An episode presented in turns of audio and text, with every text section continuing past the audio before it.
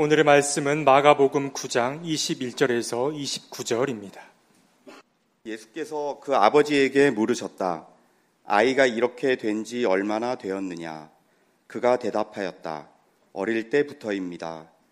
귀신이 그 아이를 죽이려고 여러 번 불 속에도 던지고 물 속에도 던졌습니다.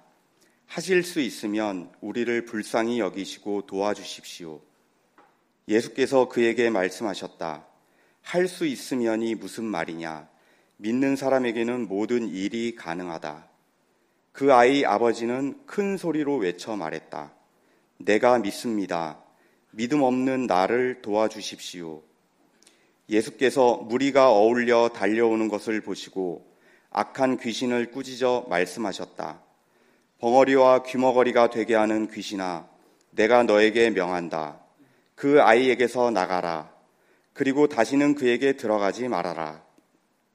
그러자 귀신은 소리를 지르고서 아이에게 심한 경련을 일으켜 놓고 나갔다. 아이는 죽은 것과 같이 되었다. 그래서 사람들은 모두 말하기를 아이가 죽었다 하였다. 그런데 예수께서 아이의 손을 잡아서 일으키시니 아이가 일어섰다. 예수께서 집 안으로 들어가시니 제자들이 따로 그에게 물어보았다. 왜 우리는 귀신을 쫓아내지 못했습니까? 예수께서 그들에게 대답하셨다. 이런 부류는 기도로 쫓아내지 않고는 어떤 수로도 쫓아낼 수 없다. 이는 하나님의 말씀입니다. 좋으신 주님께서 주시는 아, 위로와 소망과 새롭게 하시는 은혜가 저와 여러분 위에 함께 하시기를 빕니다. 아, 또한 캐나다에서 말씀을 전하시는 목사님과 집회 중인 교회 위에도 함께 하시길 바라며 특별히 큰 산불로 고통을 당하고 있는 캐나다 위에 함께 하시기를 빕니다. 오늘은 교회력으로 왕국절입니다. 왕국절은 감리교회가 정한 절기입니다. 감리교회는 거의 6개월 동안 지속되는 긴 성령 강림 절기를 반으로 반반 나누었습니다. 전반부 3개월은 성령 강림 절기로 후반부 3개월은 왕국 절기로 지키고 있는 것입니다. 왕국 절기는 하나님의 나라가 이 땅에 이루어지길 바라며 정의와 평화, 창조 질서 보존을 위해서 애쓰는 절기입니다. 요즘같이 기후위기 시대에는 우리가 더 힘써 지켜야 되는 그러한 절기라는 생각이 듭니다. 조교파적으로는 여러 교단이 감리교의 왕국절기와 비슷한 시기에 창조절기를 지킵니다. 창조절기는 창조세계에 대한 기독교인의 책임을 강조하며 창조세계를 돌보기 위한 결단을 하는 그러한 절기입니다. 창조절기는 9월 첫째 주부터 시작됩니다. 시작하는 주가 8월 마지막 주와 9월 첫째 주로 한 주 차이가 나지만 이 두 절기는 결이 같은 절기라고 이야기할 수 있겠습니다. 고로 오늘 이 왕국절 시작되는 아, 왕국절기가 시작되는 왕국절은 하나님이 지신 하나님 나라와 또한 이 창조 세계에 대한 우리의 책임을 새롭게 결단하는 날이라는 얘기입니다. 여러분들 이런 날인지 모르고 오셨죠? 오늘 중요한 결단을 하셔야 되는 날입니다. 여러분들 결단에 도움이 될 수 있도록 말씀을 함께 잘 나눠보도록 하겠습니다. 안타깝게도 오늘 우리가 살아가는 세상은 하나님이 지으시고 보시기 좋았던 세상과는 많이 다릅니다. 그리고 하나님 나라에서 멀리 떨어져 있는 나라임을 우리는 부인할 수 없습니다. 얼마 전 하와이 섬에서 큰 불이나 숲이 불타고 많은 사상자가 발생했는데 캐나다에서도 큰 불이 났습니다. 사실 캐나다 산불은 몇 달 전에 발생한 산불인데 계속 불이 커져 현재 천여 곳에서 동시다발적으로 불이 타오르고 있습니다. 이미 대한민국 면적의 땅이 숲이 다 잿더미가 됐다고 합니다. 상상만 해도 끔찍하지 않습니까? 대한민국 전체가 다 잿더미가 됐다고 생각해 보십시오. 셀 수 없이 많은 나무들이 타 죽었고 그 숲을 터전으로 살아가는 수많은 동물들이 죽었습니다. 그리고 수만 명이 집을 버리고 대피했고 소방관들이 죽었습니다. 그렇게 자연과 사람이 죽어가는 현장을 보면서 캐나다 총리는 안타까운 심정으로 이렇게 얘기했습니다. 현재 상황은 통제 불능의 상황입니다. 일본은 방사능 오염수를 바다에 방류하기 시작했습니다. 오염물질을 처리했기 때문에 안전하다, 아니다, 안전하지 않다 논쟁이 있습니다. 그러나 우리가 분명히 알아야 할 것이 있습니다. 지상에 저장해 놓았던 오염수를 방류하기 이전부터, 그러니까 2011년 원전 사고 이후부터 지금까지 후쿠시마 원전에서는 아무런 처리가 되지 않은 오염수가 바다로 유출되고 있었다는 사실입니다. 쓰나미로 후쿠시마 원전의 원자로는 고열로 녹아내렸습니다. 그때 생긴 균열로 냉각수가 계속 지하로 유입되고 있었던 것입니다. 지하수로 스며든 핵 오염수는 그대로 바다로 흘러 들어가고 있습니다. 바다의 생명들은 그 오염수에 무방비로 노출되어 있고요. 기준 농도의 180배가 넘는 세슘 우럭이 잡힌 이유는 바로 그것입니다. 후쿠시마 원전 사고의 제1피해자는 인간이 아닙니다. 자연입니다. 원자로의 균열 부분을 막아야 하지만 막대한 양의 방사능이 나오고 있어서 전혀 손을 쓰지 못하는 말 그대로 속수무책의 상황입니다. 일본의 한 원전 전문가는 이렇게 말했습니다. 지금 후쿠시마 원전은 관리 분능, 관리 불능 상태입니다. 라고. 인간은 편리와 개발을 명목으로 자연을 마구 훼손했습니다. 무생명을 소중히 여기지 않았습니다. 그 결과 지구 온난화라는 결과를 가져왔습니다. 그로 인해 세계 곳곳에서 숲이 불타고 있습니다. 그 안타까운 현실을 보며 우리 인간이 할 수 있는 것이라고는 통제 불능이라는 말뿐입니다. 화학 발전에 비해 친환경적인 방법이라며 이곳저곳에 세운 핵발전소는 지속적으로 방사능 유출 사고를 일으키고 있는데 인간이 할 수 있는 것은 고작 관리 불능이라는 말뿐입니다. 우리 인간이 정말 너무 무책임하다라는 생각을 하게 됩니다. 자연을 아끼지 않고 함께 살아가는 생명들을 귀 여기지 않고 그저 무책임하게 살다 보니 우리는 같은 인간도 그렇게 대하고 있습니다. 사람이 사람을 아끼지 않습니다. 다른 사람의 생명을 자신의 생명과 같은 생명이라고 귀하게 여기지 않습니다. 서로에 대해서 책임지려 하지 않습니다. 요즘처럼 사람이 무섭고 두려운 때가 있었습니까? 여러분들 혹시 그러지 않습니까? 길 가다가 앞에서 사람이 오면 그 사람의 손을 보지 않습니까?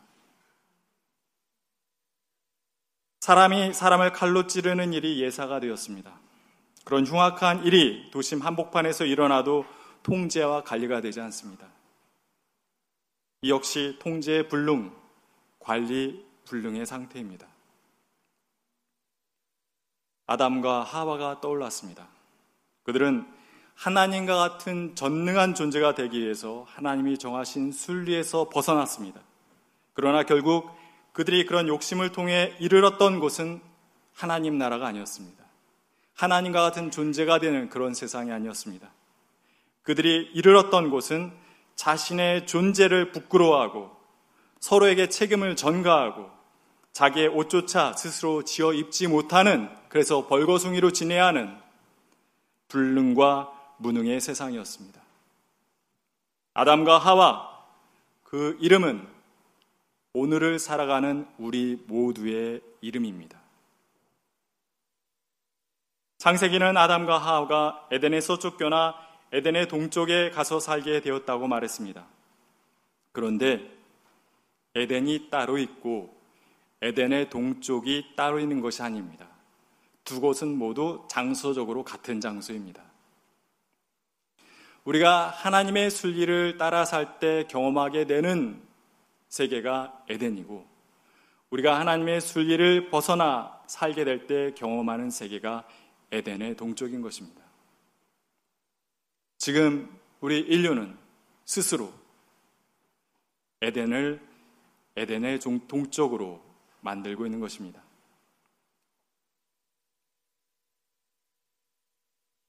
오늘의 설교 본문은 마가복음 9장입니다. 9장은 하나님 나라에 대한 말씀으로 시작됩니다. 1절에서 예수님께서는 이렇게 이야기하셨습니다. 내가 진정으로 너에게 말한다. 여기 서 있는 사람 가운데 하나님 나라가 와 있는 것을 볼 사람도 있다. 여기서 하나님 나라는 하나님의 온전한 통치가 이루어진 때 곳을 말합니다. 그 말씀 뒤에 바로 산상 변화에 대한 말씀이 나옵니다. 예수님께서 베드로와 야고보와 요한을 데리고 높은 산에 올라가셨습니다. 네, 높은 산에 올라가셔서 제자들과 말씀을 하시는데 놀라운 사건이 일어났습니다. 제자들이 보니 예수님이 빛나는 거예요. 저는 빛이 안 나죠. 그러니까 여러분들 표정이 하나도 놀라지 않은 표정이에요. 네. 어, 제자들이 뭐지 싶었는데 갑자기 예수님 옆에 엘리야와 모세까지 나타나서 예수님과 함께 대화를 하는 것입니다. 너무 신비로운 장면이죠. 베드로는 그 황홀경에 빠져들었습니다. 너무 좋았던 거예요. 그래서 예수님께 그렇게 얘기합니다. 스승님, 여기가 너무 좋습니다. 주막 셋을 짓고 여기에 살면 좋겠습니다. 하나는 스승님을 위해서 나머지 둘은 엘리야와 모세를 위해서 지겠습니다. 베드로는 예수님과의 만남을 통해서 예수님 속에서 세상에서 볼 수 없었던 빛을 봤던 겁니다. 그리고 성경 속에서 말씀으로만 존재했었던 예언, 그 율법이 한 인간 존재 안에서 온전히 구현된 모습을 본 것입니다.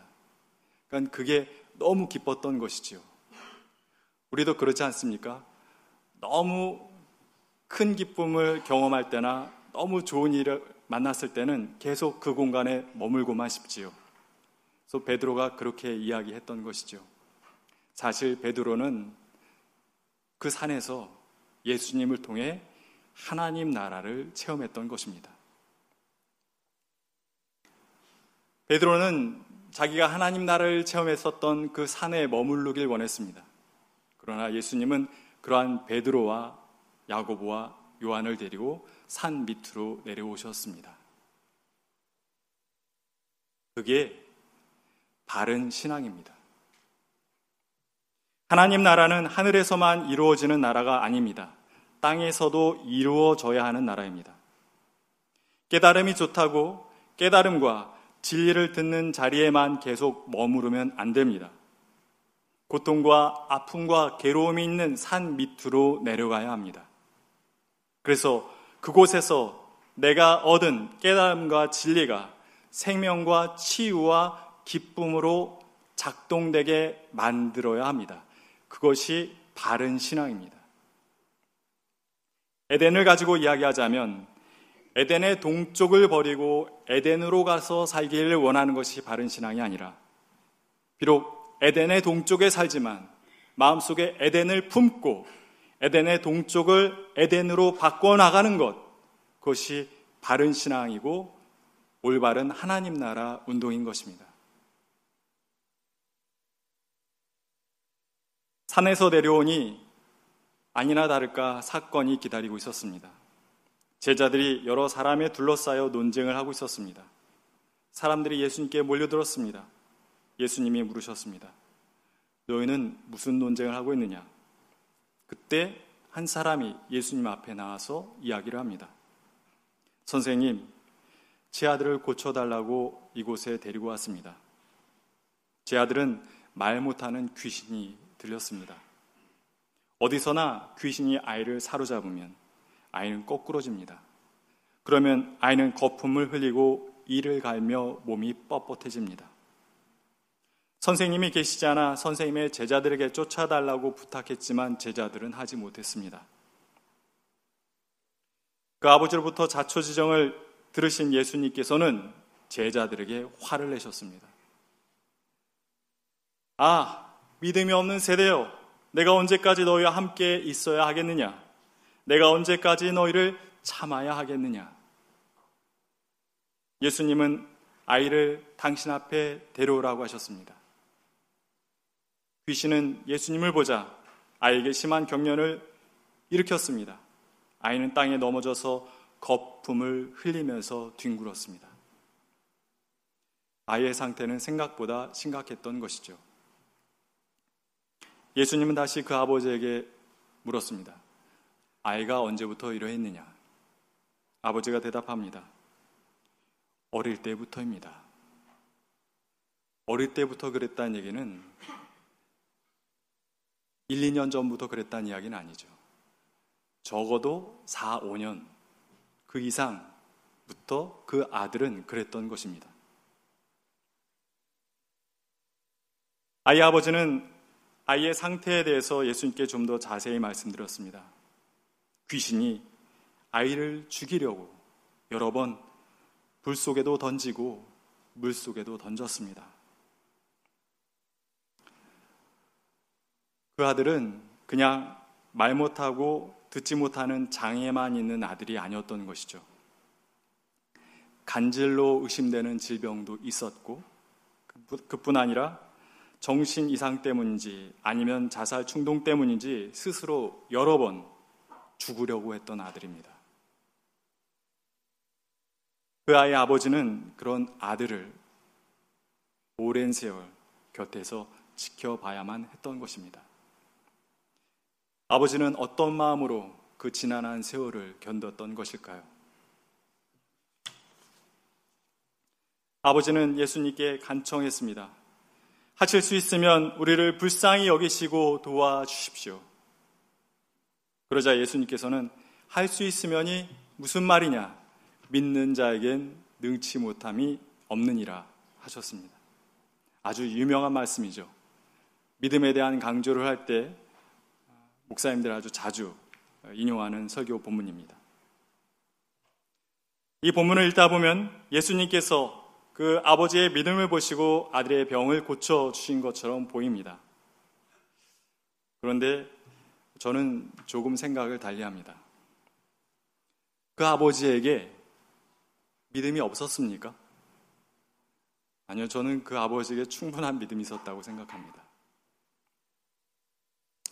아버지는 예수님을 믿었기 때문에 아들을 데리고 예수님을 찾아 나왔고, 찾아왔으나 예수님이 없자 제자들에게 부탁을 했었고 제자들이 못하자 예수님이 오실 때까지 그 자리에서 기다렸던 것입니다.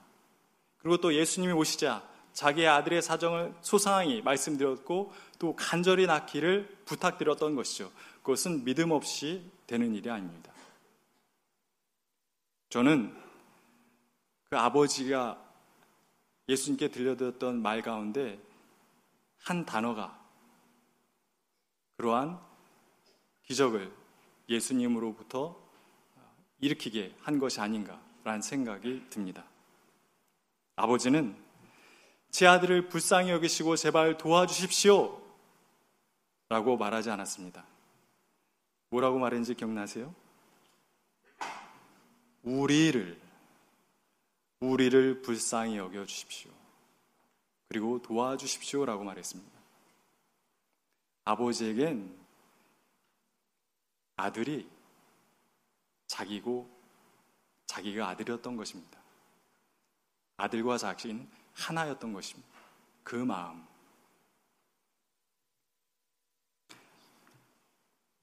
그 아버지의 그 마음, 아들의 고통을 자신의 고통으로 여기는 마음, 아들과 내가 하나라는 마음, 그리고 그의 곁을 떠나지 않고 끝까지 지키겠다는 마음, 또한 어떻게 해서든지 그를 살리려고 노력할 때 하나님이 응답해 주시리라 믿는 그 마음, 그 마음을 보시고 예수님이 고쳐주신 거라 생각이 듭니다. 그런데 그 아버지의 마음, 우리 어디서 본 것 같지 않습니까? 그 마음이 우리를 향하신 하나님 아버지의 마음이고, 그 마음이 우리를 향하신 예수님의 마음 아닙니까?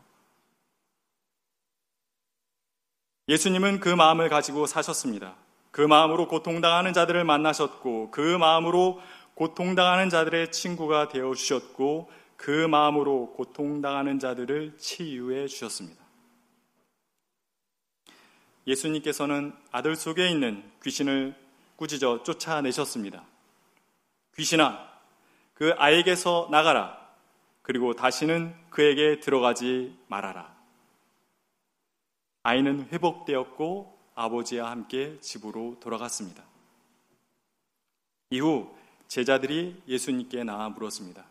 스승님, 우리는 왜 그 귀신을 쫓아내지 못했습니까? 예수님께서 답하셨습니다. 너희들이 기도하지 않았기 때문이다. 근데 좀 이상하지 않습니까?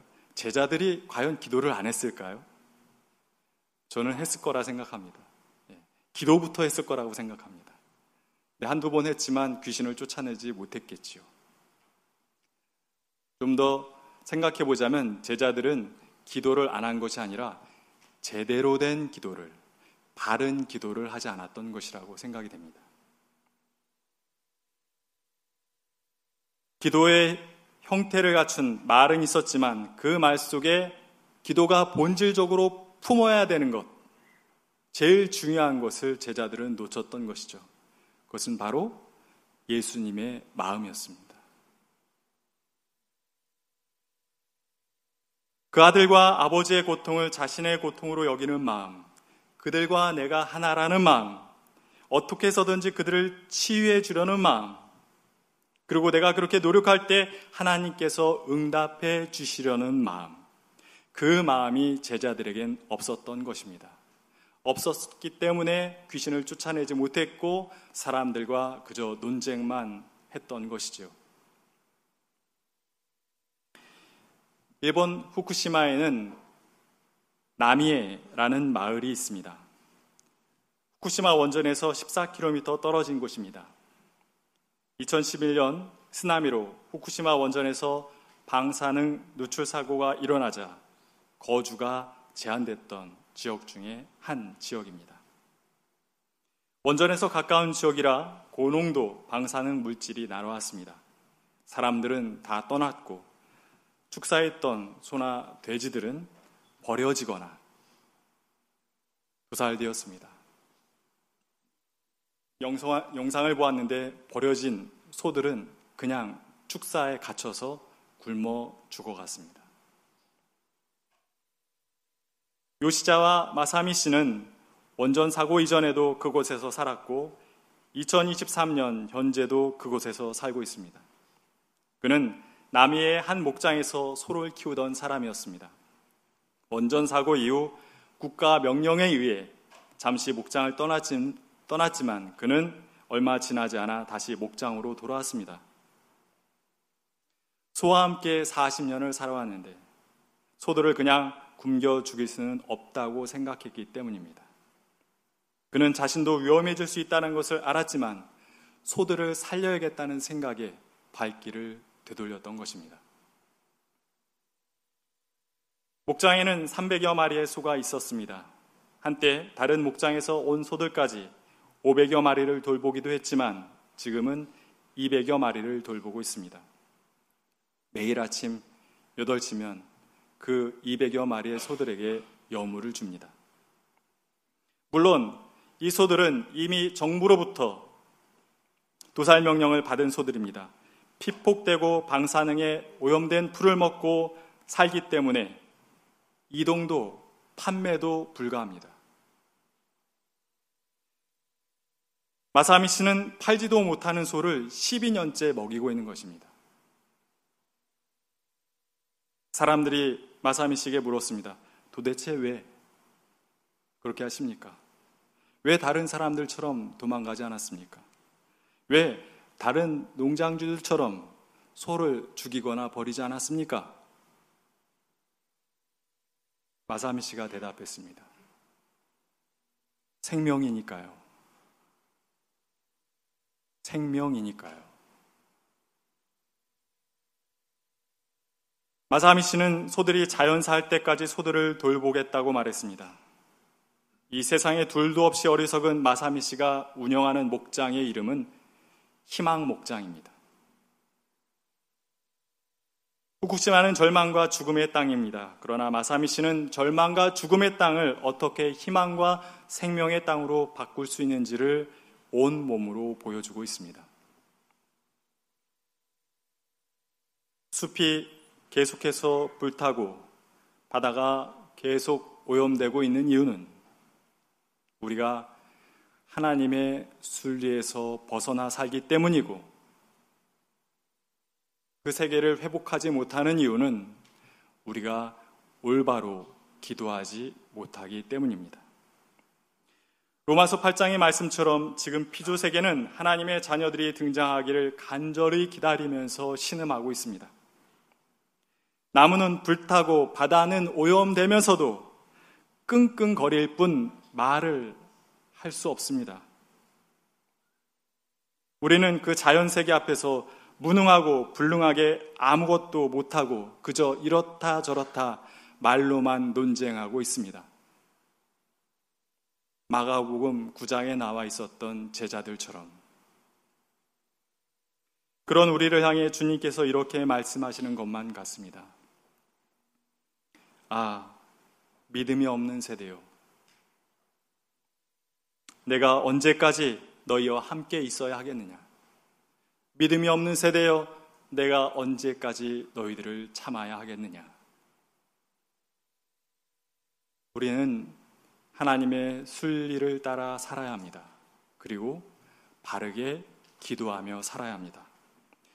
죽어가는 피조세계의 아픔을 나의 아픔으로 받아들이며 자연을 효용가치와 이용가치로만 생각하는 것이 아니라 하나님 앞에서 나와 같은 생명임을 고백해야 합니다. 그리고 그 곁을 끝까지 지키려는 결심을 해야 합니다. 그리고 한 생명이라도 살리겠다는 마음을 먹어야 합니다. 한 생명이라도. 무엇보다 우리가 그렇게 노력할 때 하나님께서 그 생명들을 다시 살려주시리라 믿어야 합니다. 그러한 기도 없이는 우리를 짓누르고 있는 이 불능과 무능의 기운을 우리가 떨쳐버릴 방법은 없습니다. 요즘 저는 자주 부르는 찬양이 있습니다. 어, 지난 여름 청년부 농화를 갔을 때, 어, 그 동화할 때 주제곡으로 어, 불렀던 곡인데, 처음 그 배운 곡입니다. 제목은 서로의 곁이 되어. 부르진 않습니다. 예. 가사만 알려드릴게요. 하나님 보시기 좋았던 아름다운 세상, 푸르른 하늘과 나무와 바다, 생명의 숨결 함께 내시며 서로의 곁이 되어 살아가리. 짧죠? 이게 답니다. 사람이 또 다른 사람의 곁이 되어 주기를 결단하고 또 사람뿐 아니라 무생명의 곁이 되어 주기를 결단하고 사람과 하늘과 나무가 또한 바다가 함께 호흡하며 살아가는 세상. 얼마나 아름다운 세상입니까? 상상만 해도 너무 좋지 않습니까? 그런 세상이 하나님 보시기에도 아름다운 세상인 것이죠. 이 찬양의 제목은 서로의 곁이 되어이지만 소제목이 붙어 있습니다. 소제목은 기후 결단송입니다. 기후 환경송이 아니에요. 기후 결단송입니다. 지금 우리는 기후와 환경에 대해서 이렇다 저렇다 말만 하고 지낼 그럴 때가 아닙니다. 우리는 기후에 대해서 결단을 해야 되는 그 결단을 기반으로 삶을 바꿔내야 되는 그러한 시대를 살고 있는 겁니다. 생명을 이용가치로만 생각하지 않기를 결단하고 그 생명을 나와 같은 생명으로 고백하기를 결단하고 그 생명을 살리기 위해 무엇이라도 하려고 결단하는 것이 기도이며 믿음입니다. 이 시대의 기독교인이 앞장서 그렇게 결단하면 좋겠습니다. 평화 세상을 여는 녹색 교회인 청파교회가 그렇게 결단하면 좋겠습니다. 모든 믿음의 백성이 그렇게 결단하고 그렇게 기도하고 그렇게 믿으면 좋겠습니다. 부디 생명의 하나님께서 우리를 통해 쓰러져가는 창조 세계를 다시 일으켜 세우시고 이 땅 위에 당신의 나라를 이루어 가실 수 있길 간절히 기원합니다. 기도합니다.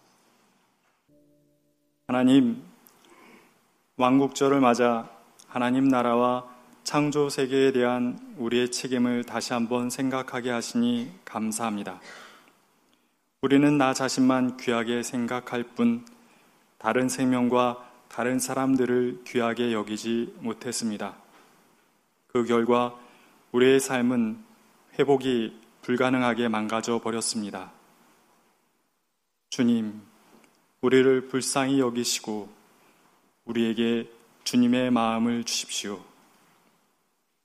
고통당하는 이의 고통을 나의 고통으로 여기는 마음, 그와 내가 하나라는 마음, 그의 곁을 떠나지 않고 끝까지 지키겠다는 마음, 어떻게 해서든 그를 살리려 노력할 때 하나님이 응답해 주시리라 믿는 마음을 주십시오. 그 마음으로 이 세상에 가득한 무능과 불능의 기운을 떨쳐내고 아픔과 고통과 절망 가득한 이 세상을 하나님의 나라로 바꾸어가게 해 주십시오. 예수님의 이름으로 기도드립니다. 아멘.